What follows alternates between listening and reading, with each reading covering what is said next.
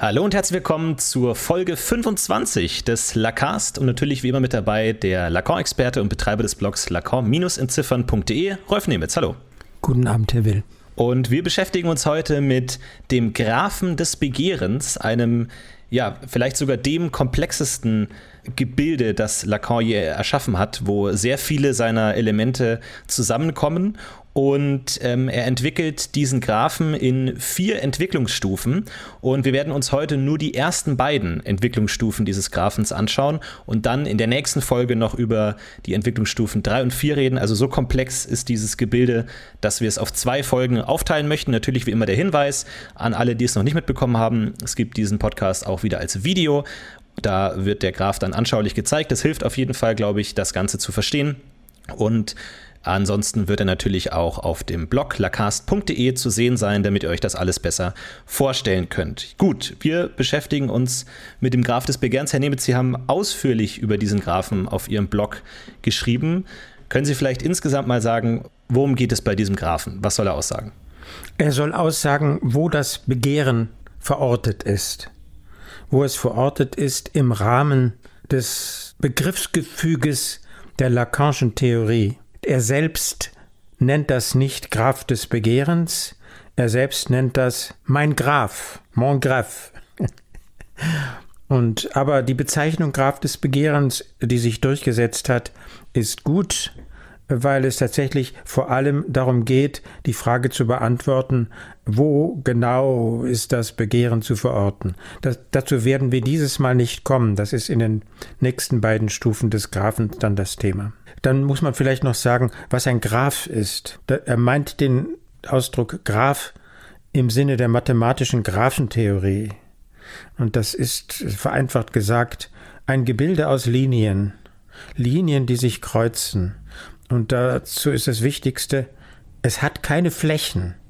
Wenn man also Linien sieht, die sich kreuzen, zählen nur die Linien und die Schnittpunkte, aber nicht die Flächen dazwischen. Und außerdem sind diese Linien gerichtet, die sind äh, mit durch Pfeile äh, gekennzeichnet. Das ist also ein gerichteter Graph oder ein orientierter Graph. Gut, dann gehen wir doch direkt mal in die allererste Entwicklungsstufe, die noch einigermaßen überschaubar ist. Und wir sehen hier schon, wie Sie es gesagt haben, zwei dieser Linien. Und eine ist gerichtet in ja, in einer Art Hufeisenform, einer nach unten geöffneten Hufeisenform. Also startet rechts unten, macht dann einen Schwung nach oben und endet dann wieder links unten. Und zweifach gekreuzt wird diese Linie von einer zweiten Linie, die von links nach rechts geht in einer leichten Krümmung und zweimal dieses Hufeisen schneidet. Das Hufeisen ist also gerichtet, also ein Pfeil. Wir sehen die Pfeilspitze am Ende und am Anfang. Das heißt, es geht wie gesagt von rechts unten nach links unten und rechts unten am Anfang des Pfeils sozusagen haben wir ein Dreieck.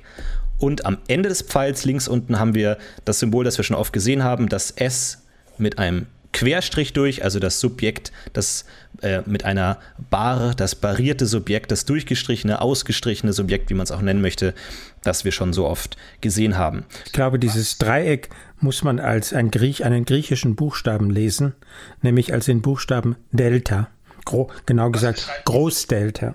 Was beschreibt diese Linie? Von Großdelta endet in dem durchgestrichenen, ausgesperrten Subjekt. Was soll das bedeuten? Diese Linie, sagt Lacan in dem äh, wichtigen Text zu diesem Graphen, repräsentiert die Intentionalität, die Intention. Und was meint er hier mit Intention?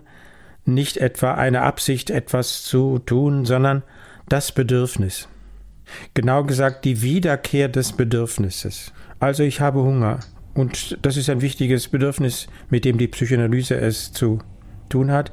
Äh, in der, im Psychoanalyse-Jargon ein orales Bedürfnis und dann ein zweites sehr wichtiges Bedürfnis für die Psychoanalyse, die Notwendigkeit auszuscheiden, zu scheißen und zu pissen. Auch das stellt sich da als Bedürfnis, als ein Drang. Warum wird die Hauptfrage zur Terminologie ist, warum wird das als Intention bezeichnet? Das ist ein bestimmter Intentionsbegriff, der kommt aus der Phänomenologie, aus einer bestimmten Richtung der Philosophie. Und da meint Intention gerichtet sein auf etwas. Wenn ich ein Bedürfnis habe, wenn ich Hunger habe, dann bin ich auf etwas gerichtet, nämlich auf die Befriedigung. Oder wenn ich einen Harndrang verspüre, dann bin ich darauf gerichtet, den Harn zu entleeren. Das ist die Gerichtetheit. Und dafür, das kann man mit dem, mit dem großen Delta, glaube ich, gleichsetzen. Ist das jetzt was anderes als der Anspruch, den wir schon kennengelernt haben? Absolut. Das ist ein Begriffspaar, Bedürfnis und Anspruch. Das Bedürfnis ist etwas, was im Körper sitzt, und der Anspruch ist etwas symbolisch Artikuliertes. Der Anspruch ist zum Beispiel, ich habe Hunger. Also als wenn man das an eine ein Kind zu seiner Mutter sagt, dann lautet der Anspruch jetzt sozusagen im Klartext, gib mir was zu essen, ist die Forderung, gib mir was zu essen. Aber das wird meist anders formuliert. Ich habe Hunger oder. Aber vielleicht auch, wann gibt es denn endlich was zu essen?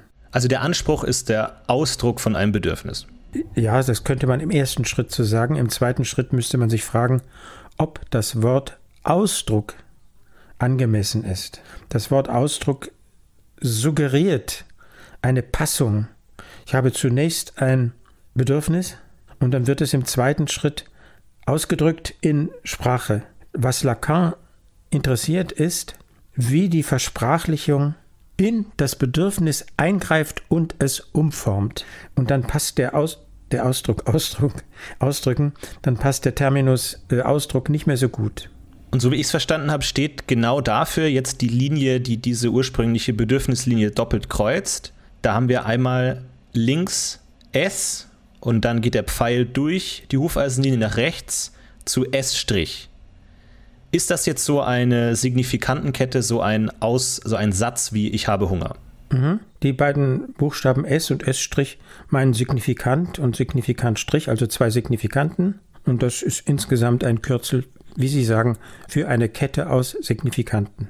Also zum Beispiel eine Wortfolge. Gib mir Brot, sonst sterbe ich, heißt es in einem berühmten Lied. Und kann man es dann schon direkt ganz einfach so lesen, dass dadurch, dass die Hufeisenlinie durch diese Signifikantenkette gekreuzt wird, kann das Bedürfnis nicht adäquat als Ausdruck wiedergegeben werden und wir enden in einem ausgesperrten Subjekt links unten? Ja, ich würde sagen, das ist etwas zu schnell. Da kann das Bedürfnis nicht adäquat äh, wiedergegeben werden. Auf jeden Fall treffen zwei Ordnungen aufeinander zwei sehr unterschiedliche Ordnungen, die Ordnung der Bedürfnisse und die Ordnung des Sprechens. Dieses Diagramm, diese Zeichnung behauptet, dass das drei Beziehungen dabei gibt. Das, die erste ist der erste Schnittpunkt, die zweite Beziehung ist der zweite Schnittpunkt und die, die dritte Beziehung ist das Ende unten links, das durchgestrichene Subjekt. Und man müsste sich vielleicht fragen, was ist, hat es mit dem ersten Schnittpunkt auf sich, was mit dem zweiten Schnittpunkt und was mit dem durchgestrichenen Subjekt. Äh, aber das kommt später bei dem, mit der nächsten Zeichnung. Hier sind wir ja noch auf der Ebene, äh, wo wir nur vier Buchstaben haben, S und S', als die beiden Endpunkte der Querlinie von links nach rechts. Und die Buchstaben Groß Delta und durchgestrichenes großes S äh, als die beiden Endpunkte des Pfeils des, der Intention, des Bedürfnisses.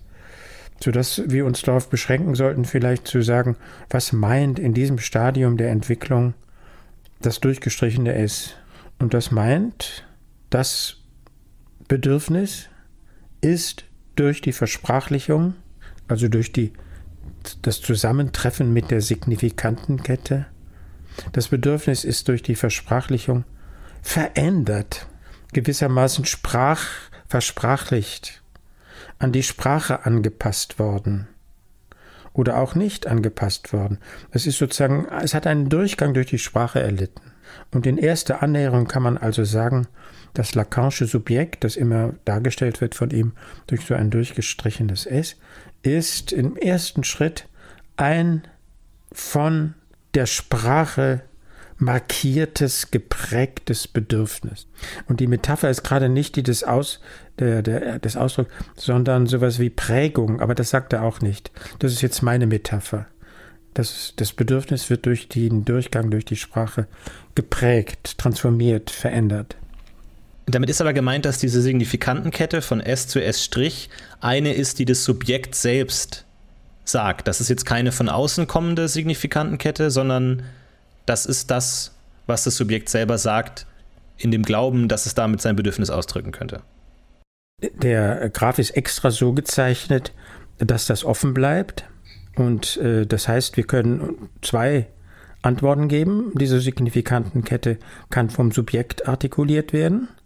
Wann gibt es denn endlich Futter? Oder diese Signifikantenkette kann von einem anderen artikuliert werden. Geh endlich aufs Töpfchen. Und das ist tatsächlich die Idee von Lacan. Äh, diese Signifikantenkette verbinden sich auf unterschiedliche Weise äh, mit den Bedürfnissen. Äh, das orale Bedürfnis verbindet sich mit Ansprüchen, mit Forderungen, die vom Subjekt kommen. Wann gibt es endlich was zu essen? Her mit den Buletten. Und die Bedürfnisse, die analen Charakter haben oder uretralen, wie man vornehm sagt, die sich also auf die Blasenentleerung beziehen. Bei denen kommen die Forderungen vom Erwachsenen. Das nennt man dann Sauberkeitserziehung. Geh endlich aufs Töpfchen, aber ein bisschen schneller das nächste Mal.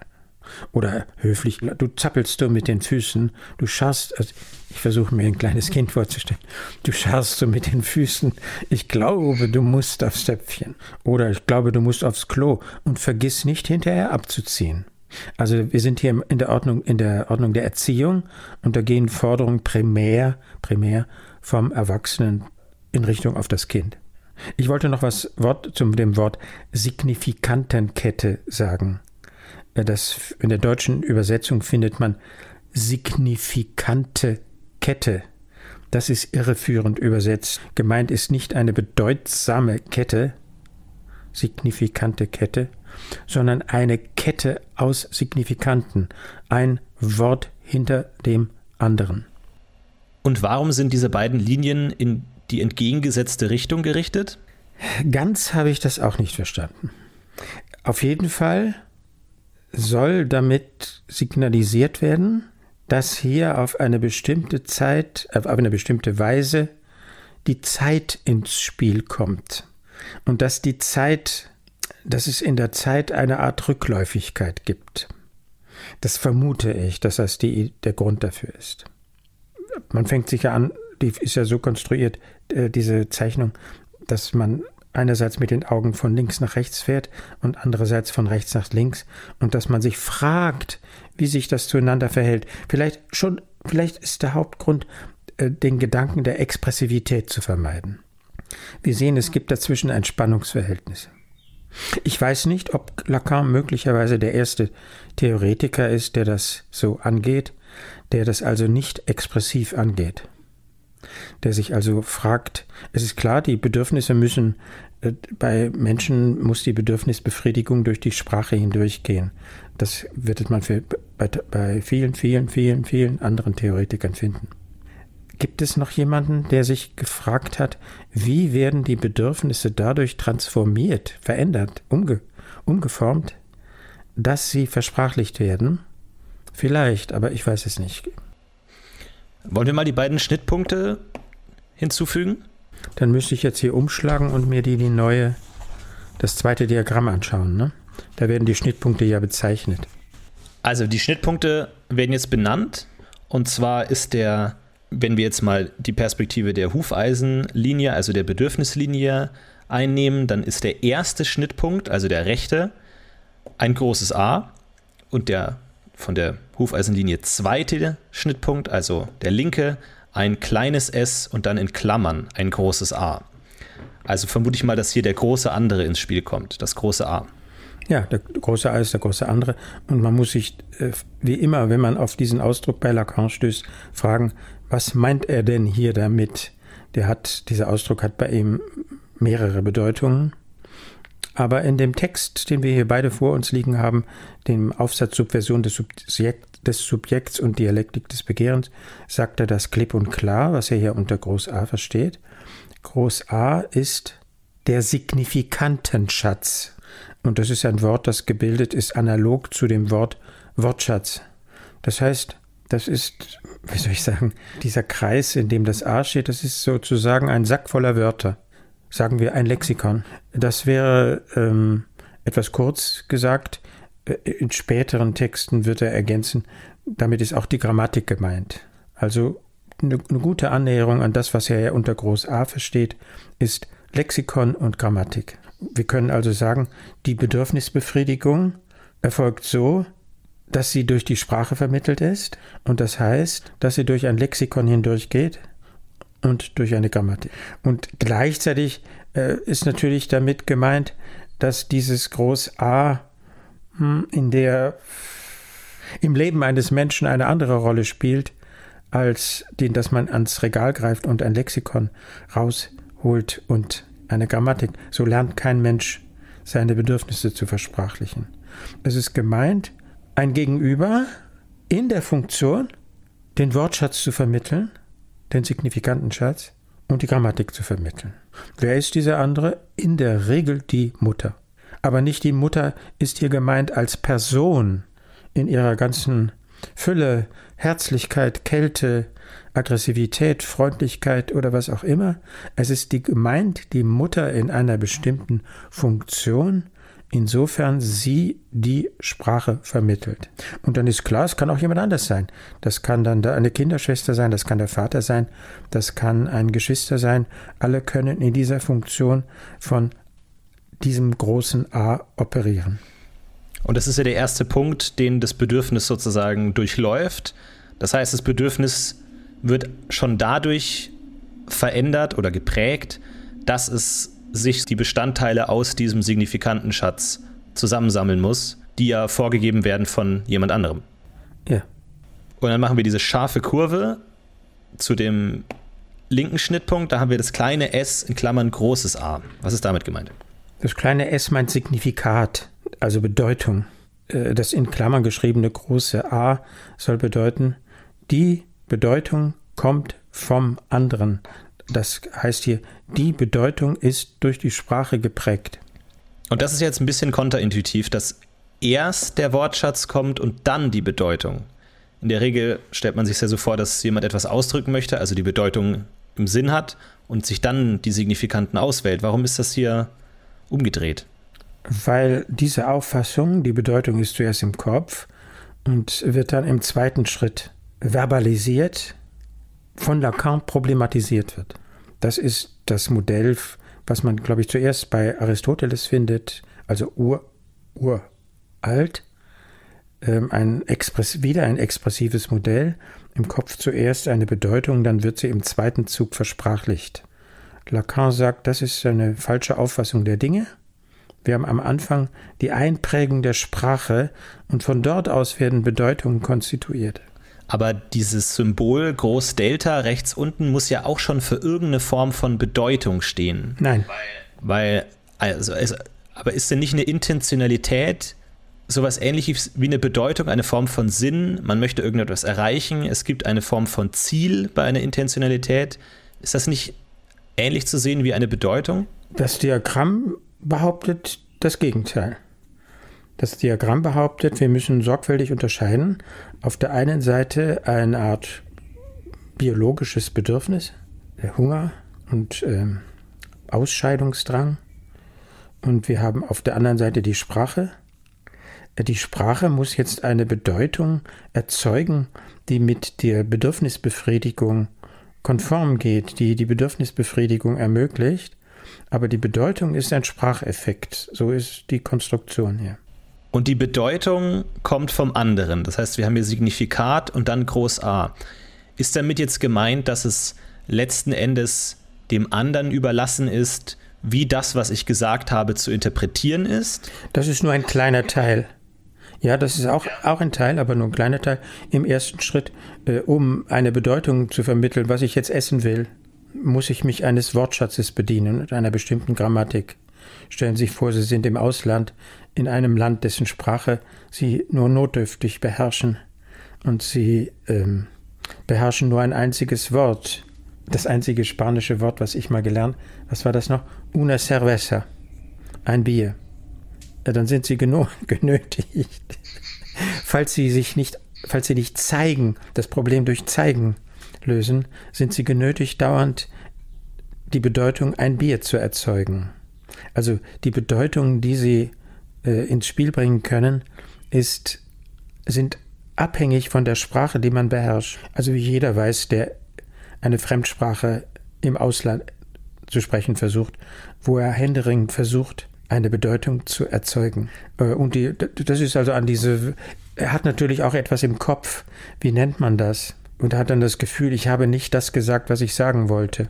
Lacan meint aber die Bedeutung, die sich am Ende ergibt. Also, da gibt es so einen Sketch von den Monty Pythons äh, wo jemand äh, beigebracht kriegt, falsches Ungarisch. Da wird ihm gesagt, ich liebe dich heißt so und so und auf Ungarisch, das heißt aber in Wirklichkeit, was weiß ich, ich hasse dich. Und welche Bedeutung hat dann derjenige gesagt, der diesen Ausdruck verwendet hat? Hat er dann, hatte dieser Ausdruck dann die Bedeutung, ich liebe dich? Oder hatte er die Bedeutung, ich hasse dich? Natürlich hatte er die Bedeutung, ich hasse dich weil das, was er dabei im Kopf hatte, spielte keine Rolle für die Erzeugung dieser Bedeutung. Also die erste Idee, die ist die Bedeutung, ist ein Effekt der Versprachlichung, der Sprach, des Sprechens. Und dass jetzt jemand das individuell interpretiert, äh, ich sage jemandem, ich hätte gerne was zu essen, äh, und dann sagt jemand, du willst wohl behaupten, ich lass dich hier verhungern. Das wäre jetzt eine sehr individuelle Interpretation, die zum normalen Alltagsleben gehört, solche Kämpfe. Äh, was habe ich gerade gesagt? Das ist hier nicht primär gemeint. Das ist auch wichtig, aber das Schema ist auf einer, hat eine einfachere Funktion. Wenn Sie äh, in Spanien in ein Restaurant gehen und wollen einen Wein bestellen und Sie sagen una cerveza, dann haben Sie ein Bier bestellt und nicht weil sie einen Wein im Kopf hatten, einen Wein. Ich glaube, es ist sehr anschaulich für den Primat der signifikanten Kette. Und das ist jetzt ein interessanter Punkt. Jetzt steht das durchgestrichene, ausgestrichene Subjekt nicht mehr links unten, sondern rechts unten am Anfang. Wie muss man das verstehen? Dreht sich da nicht die komplette Bedeutung des Graphens um, wenn jetzt das Ende zum Anfang wird? Ich glaube, man muss es so verstehen, dass er sagt, die bisherige Konstruktion, dass es da auf der einen Seite ein Bedürfnis gibt und da auf der anderen Seite eine Signifikantenkette und dass sie sich dann treffen, das ist eine, wie soll ich sagen, eine logische Konstruktion. Aber als Psychoanalytiker hat man es mit Leuten zu tun, deren Bedürfnisse immer schon durch die Sprache hindurchgegangen sind, sodass der Ausgangspunkt für diese Leute, um ihre Intentionen zu artikulieren, immer schon ein versprachlichtes Bedürfnis ist und nicht ein pures Bedürfnis. Gut, das heißt, wir haben jetzt das gestrichene Subjekt rechts unten als Startpunkt, dann Groß A, dann scharfe Kurve, dann klein s Groß A und jetzt der neue Endpunkt. Das ist jetzt das große I und dann in Klammern wieder das große A. Was ist das? Ja, äh, das ist das ich-Ideal, aber ich glaube, das kann man erst gut nachvollziehen, wenn wir die beiden anderen Elemente eingeführt haben, die hier noch hinzukommen. Genau, auf halber Strecke zwischen gestrichenem Subjekt und A ist jetzt noch hinzugefügt worden ein kleines i und dann in Klammern ein kleines a und genau gegenüberliegend, also auf halber Strecke zwischen Groß I, Groß A und Klein s, Groß A, ein kleines m. Und dann einige neue Pfeile zwischen den beiden Seiten des Hufeisens.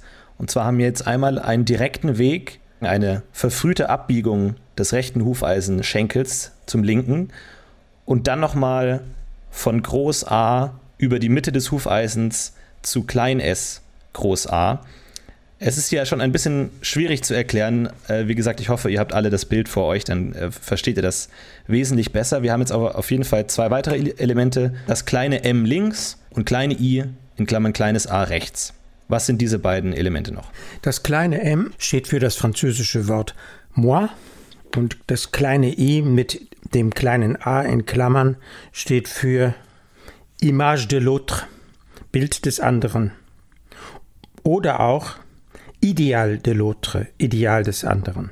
Und die Kleinschreibung soll signalisieren, soll anzeigen, dass wir uns hier in der imaginären Ordnung bewegen, im Imaginären. Klein m steht also für das imaginäre Ich und klein äh, i von a steht für das imaginäre Ideal, auf das sich das imaginäre Ich bezieht. Das nur im, erst, um, im ersten Schritt, äh, was überhaupt die Termini bedeuten. Aber natürlich werden Sie als nächstes fragen, was ist denn mit dem kleinen m, mit dem Ich gemeint? Die Lacan sagt, das ist, dass ich mich als Körper auffasse, als Körperbild. Ich trete vor den Spiegel. Was hätte ich gesagt? Ich sage, das bin ja ich. Nein, das ist uns so selbstverständlich. Wir wissen, dass das Ich ist. Das meint das kleine m. Es gibt Lebewesen, die nicht in der Lage sind, ihr Körperbild als ihr eigenes zu erkennen. Die meisten. Äh, es ist berühmt, dass einige, ich glaube, Elefanten sind in der Lage, in, in dem, ihrem Spiegelbild sich selbst zu erkennen. Affen sind in der Lage, sich selbst zu erkennen, glaube ich. Aber bei einigen Tieren hat man festgestellt, sie können sich im Spiegelbild selbst erkennen. Und mit den Lacanischen Kategorien kann man sagen, sie haben ein Ich, klein m. Ja, und dem gegenüber steht auf der rechten Seite das Ideal des anderen. Das ist jemanden, den ich verehre, mit dem ich rivalisiere, den ich hasse, weil er schöner, klüger, stärker, schneller und so weiter ist als ich, reicher. Das ist also ein ambivalentes Ideal, an dem ich mich orientiere. Das kann eine konkrete Person sein, die, das ist auch wieder eine Funktion. Eine bestimmte Person kann diese Funktion haben. Ein, ein Schlager, sagt man noch Schlagersänger? Nein, das ist ein Wort aus meiner Vergangenheit. ein Sänger, dessen Plakat ich über mein Bett hänge, könnte diese Funktion haben. Aber es könnte auch sein, dass ich vor das, den Spiegel trete und äh, mir leise sage, zu mir selbst, heute siehst du aber wieder scheiße aus. Dann vergleiche ich das Bild, das ich sehe, mit einem Ideal, das ich im Kopf habe. Das wäre auch klein i von klein a. Und wie Sie wissen, spielt das eine Riesenrolle. Wir sind alle beständig damit beschäftigt, uns unser Äußeres zu gestalten, äh, dafür zu sorgen, dass wir möglichst gut aussehen, möglichst weiblich oder möglichst männlich, oder möglichst intelligent oder möglichst stark oder wie auch immer. Wir sind beständig damit beschäftigt, äh, uns zu, wie soll ich sagen, kostümieren. Und dabei orientieren wir uns an so, einem solchen Ideal. Lacan nennt es also das Ideal-Ich. Gut, und an der, der Pfeil endet dann bei Groß-I in Klammern großes A. Das ist jetzt nicht das Ideal-Ich, sondern das Ich-Ideal. Ja, das ist tückisch von der Terminologie her. Ich habe Jahre gebraucht, um das stabil in meinem Kopf zu kriegen, dass man Ideal-Ich und Ich-Ideal unterscheiden muss. Vielleicht merkt man sich von vornherein imaginäres Ideal-Ich und symbolisches Ich-Ideal. Im Französischen ist es genau, wird es genau umgekehrt formuliert. Da gibt es also richtige terminologische Kraftübungen, die man machen muss bevor man das stabil im Kopf hat. Okay, was ist das symbolische Ich-Ideal? Großes I von großem A.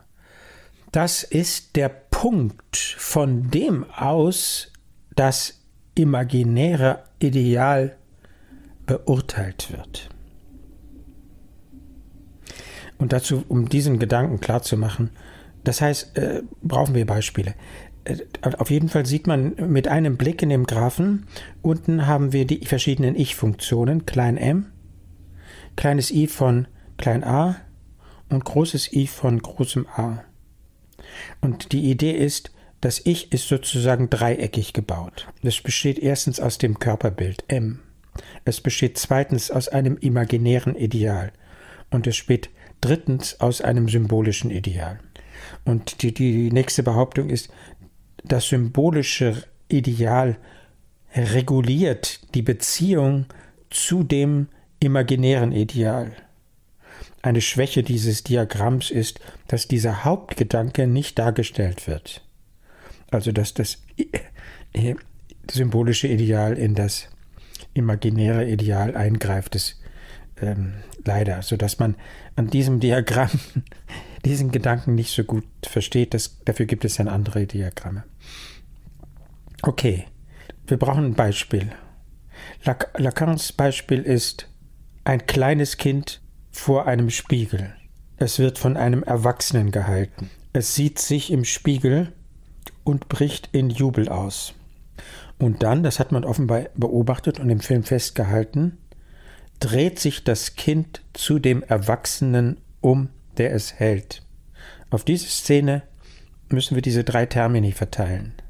In Lacans Deutung ist das Bild, was es dort im Spiegel sieht, nicht einfach sein Körperbild, sondern sein Ideal. Es sieht darin das Ideal der Körperbeherrschung. Wie man in dieser Szene das Klein m verortet, ich, sehe ich nicht. Und der Erwachsene, der es hält und dessen Zustimmung das Baby sucht, der ist Groß I von Groß A, das symbolische Ich-Ideal. Das heißt, die Struktur ist die, es gibt noch jemanden, der beurteilt die Beziehung zum Ideal. Ein Beispiel, das ich mir überlegt habe, ist Schneewittchen, die Königin, die böse Königin, und der Zauberspiegel. Der Zauberspiegel sagt, Frau Königin, ihr seid die Schönste hier, aber Schneewittchen hinter den Bergen bei den sieben Zwergen ist tausendmal schöner als ihr. Wir haben also die Königin. Sagen wir M. Klein M.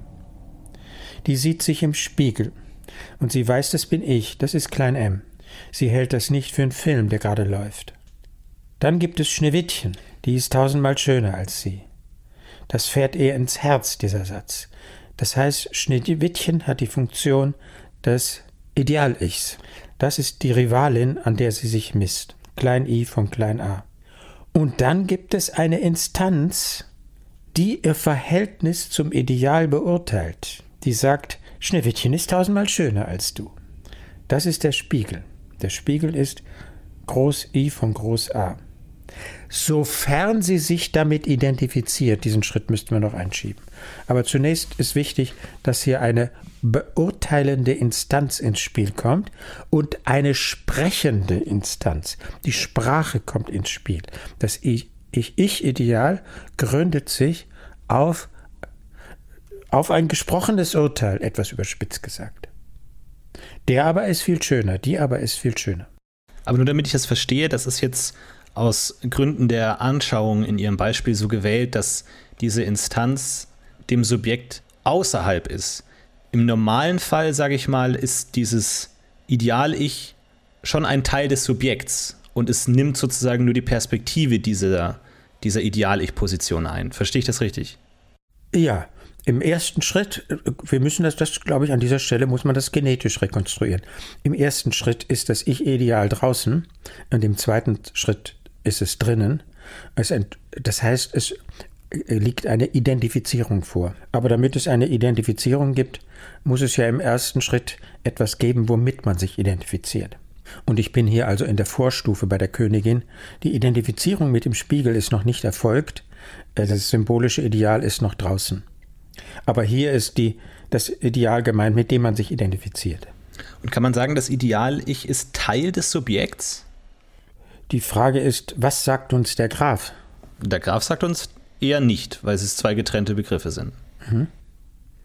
Und dass man sich dann im zweiten Schritt fragen kann, wie verhält sich äh, das Ideal-Ich zum Subjekt? Das ist die bessere Frage. Vom Grafen aus gesehen. Das wäre die Frage nach dem Durchlaufen dieser Pfeile. Aber es fehlt uns noch ein Schritt. Wie kommt denn dieser Übergang, den Sie angesprochen haben, vom symbolischen Ich-Ideal das draußen ist, zum symbolischen Ich-Ideal, das drinnen ist, das heißt, mit dem sich jemand identifiziert ist, zustande. Und Lacan, oder wie, wie, wie erfolgt die? Was, wenn man sagt Identifizierung, was ist das? Und Lacans Antwort lautet, die, Identifizierung, durch die das symbolische Ich-Ideal entsteht, erfolgt durch die Übernahme eines einzigen Zugs. Eines einzigen Zugs, äh, das ist eine Anspielung auf einen Text von Freud ähm, über die Identifizierung, wo er sagt, irgendeine bestimmte Form der Identifizierung ist Identifizierung mit nur einem einzigen Zug. Man identifiziert sich mit dem Vater und man hustet wie der Vater. Das wäre eine Identifizierung mit dem einzigen Zug. Und von daher habe ich mich gefragt, ähm, wo haben wir die Identifizierung mit dem einzigen Zug im Falle der bösen Königin? Sie haben ja richtig gesagt, der Spiegel ist draußen. Und wir müssen uns fragen, identifiziert sich die Königin mit diesem mächtigen Spiegel, der das vernichtende Urteil über sie sprechen kann? Und dazu habe ich eine kleine Idee. Sie müsste dann also einen bestimmten Zug des Spiegels übernehmen, ein einzelnes Merkmal. So, was wissen wir über die Königin? Sie wird also losziehen und sich verkleiden. Sie verkleidet sich als Händlerin, die Äpfel verkauft, die Kleidung verkauft. Sie taucht also in verschiedenen Verkleidungen auf. Okay? Und meine wilde These ist, das ist der einzige Zug, den sie vom Spiegel übernommen hat. Was sieht denn ein Spiegel, der im Zimmer einer mächtigen und reichen Dame steht? Der sieht die fortwährenden Verkleidungsakte. Die Damen ziehen sich an, ziehen sich aus, ziehen sich was anderes an, und indem sie sich verkleidet, vor Schneewittchen, hat sie dieses Merkmal vom Spiegel übernommen. Sag ich natürlich mit einem kleinen Augenzwinkern. Das ist eine didaktische Idee, um klarzumachen, was der einzige Zug ist. Aber jetzt nochmal, um ganz kurz diese vier Begriffe vielleicht nochmal kurz zu klarifizieren. Also, von der Position des Ideal-Ichs vergleicht das Subjekt das Ich mit dem Ideal-Ich und spricht dann von dieser Position aus ein Urteil, passt oder passt nicht. Ja, ist es das Subjekt, welches das Urteil spricht? Auf jeden Fall äh, gibt es eine Instanz im, im Subjekt, die ein Urteil spricht. Also was wird dem Graphen in dieser Version 2 jetzt hier hinzugefügt, indem Lacan diese beiden imaginären Begriffe hinzufügt? Davor hatten wir die generelle Idee, ein Bedürfnis kann durch Sprache nicht adäquat ausgedrückt werden also den Lauf von rechts unten nach links unten. Wie wird diese Botschaft oder diese, diese Aussage Lacans jetzt erweitert durch das Hinzufügen von diesen beiden imaginären Elementen? Ihre Zusammenfassung des ersten Schrittes, der möchte ich widersprechen.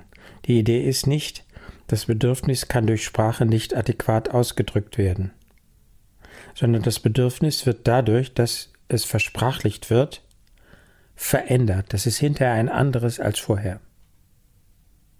Gut, aber jetzt zu Ihrer Frage.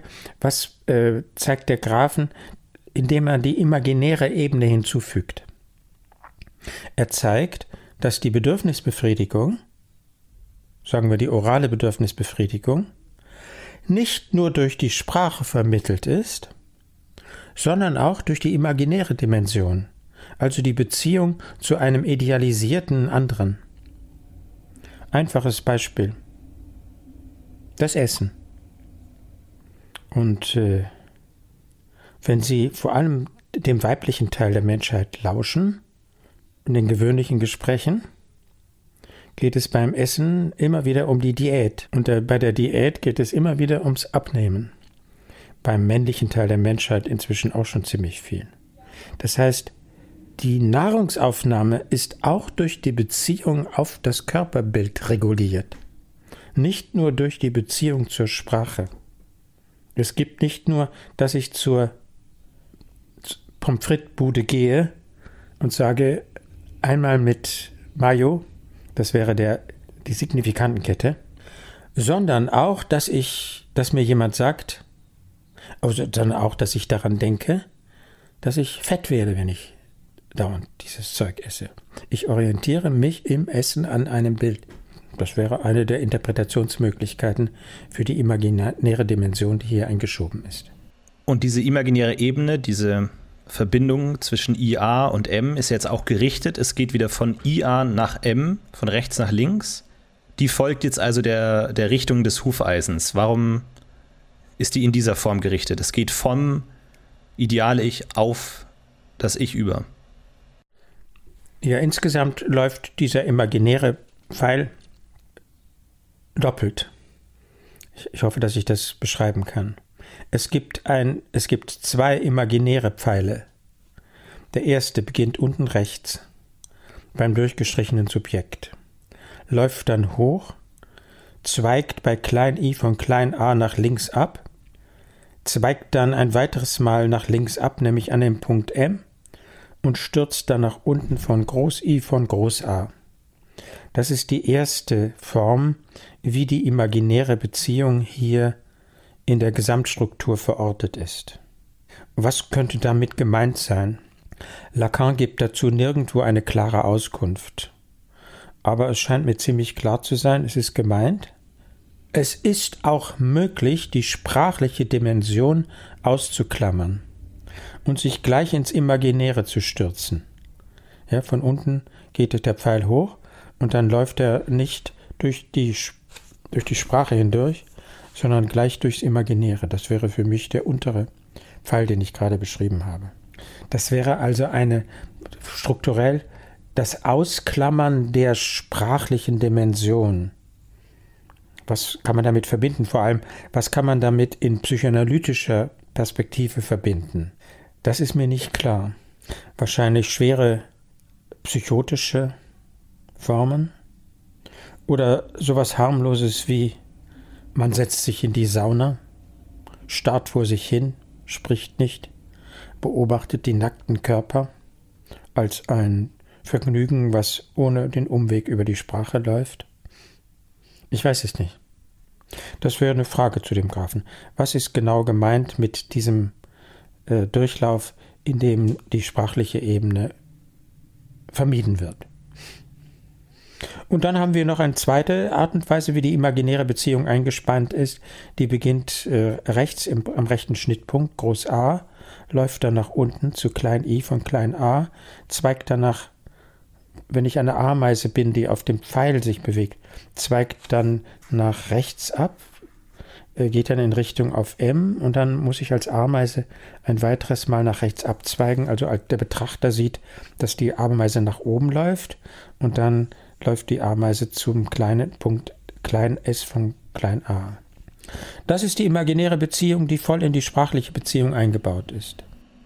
Und äh, kann man diesen Pfad auch als Kreislauf betrachten, wenn man noch den Pfeil von klein s a zu a hinzuzieht? Ja, dann erhält man einen Kreislauf. Und wahrscheinlich fragen Sie sich jetzt, was ist das für ein Kreislauf? Die Bedeutung wirkt zurück auf das Vokabular. Das Vokabular lädt sich mit Bildern auf, mit Körperbildern und die wiederum laden die Bedeutung auf. prägnantes Beispiel dafür fällt mir nicht ein, für den Gesamtkreislauf. Es wäre vor allem ein Kreislauf, wo das Subjekt völlig außerhalb steht, damit gar nichts zu tun hat.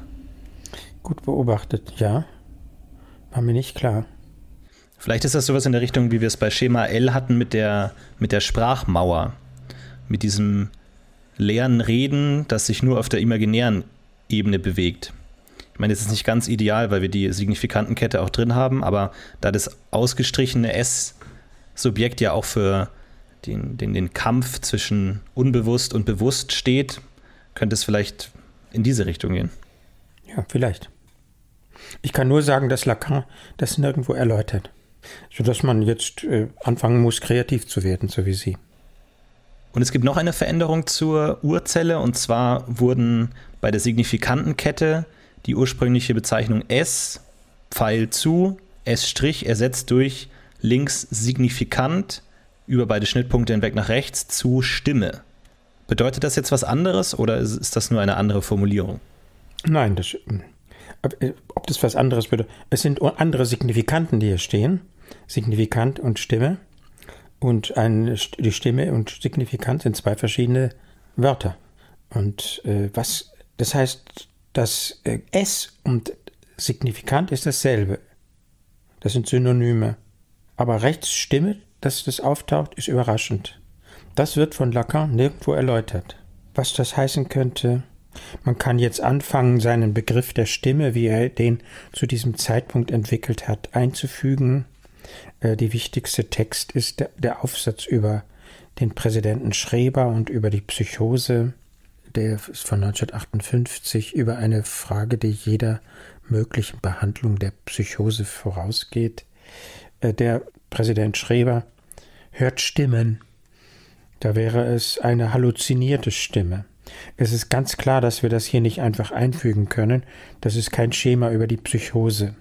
Aber möglicherweise bedeutet es im Durchgang der signifikanten Kette durch den Vorgang der Bedürfnisbefriedigung entsteht ein, eine Transformation der signifikanten Kette und daraus geht auf irgendeine Weise, die hier nicht näher ausgeführt wird, unter anderem die halluzinierte Stimme hervor. Keine Ahnung. Kaum wird diese Objektstimme erst, also außerdem der psychotischen Stimme, wird er das dann systematischer untersuchen in einem Text in dem Seminar über die Angst, das ist 1983. Und da bezieht er sich eben nicht auf diesen Graphen, sodass man das nicht zusammenkriegt. Ich nicht zusammenkriege.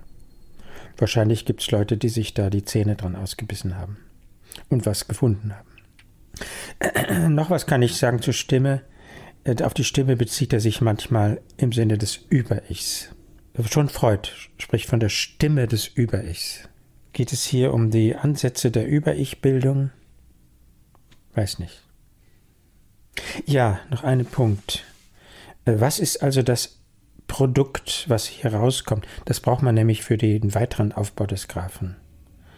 Das Produkt, was rauskommt, ist erstens unten S', das von der Sprache geprägte Subjekt. Und zweitens unten links Groß I von Groß A, das einem symbolischen Ideal unterworfene Subjekt. Und äh, das ist ein ziemlicher Unterwerfungsvorgang. Das Objekt wird also von seinem Ideal ganz schön getriezt. Ja, und eine der Fragen wird dann sein, gibt es eine Möglichkeit, dieser Unterwerfung unter das Ideal zu entkommen? Und der obere Teil des Graphen liefert unter anderem eine Antwort darauf. Und um den werden wir uns dann in der nächsten Folge kümmern. Denn so wie ich es verstanden habe, bezeichnet dieses Stockwerk des Graphens jetzt die bewussten Vorgänge, wohingegen der Stock darüber, den wir in der nächsten Folge besprechen werden, da geht es dann um die unbewussten Vorgänge. Und falls ihr zu dem jetzigen Stand oder auch schon zu den nächsten Versionen äh, Fragen habt, könnt ihr uns äh, gerne schicken. Auch ansonsten zu allen möglichen äh, Themen äh, Lacan betreffend, die euch einfallen. Schickt uns gerne eine Mail an mail.lacars.de oder auf äh, Twitter und Facebook sind wir auch zu erreichen. Ansonsten vielen Dank an Herrn Nemitz für diese Folge. Aber gerne. Und wir hören uns dann in der nächsten Folge. Bis dann. Tschüss.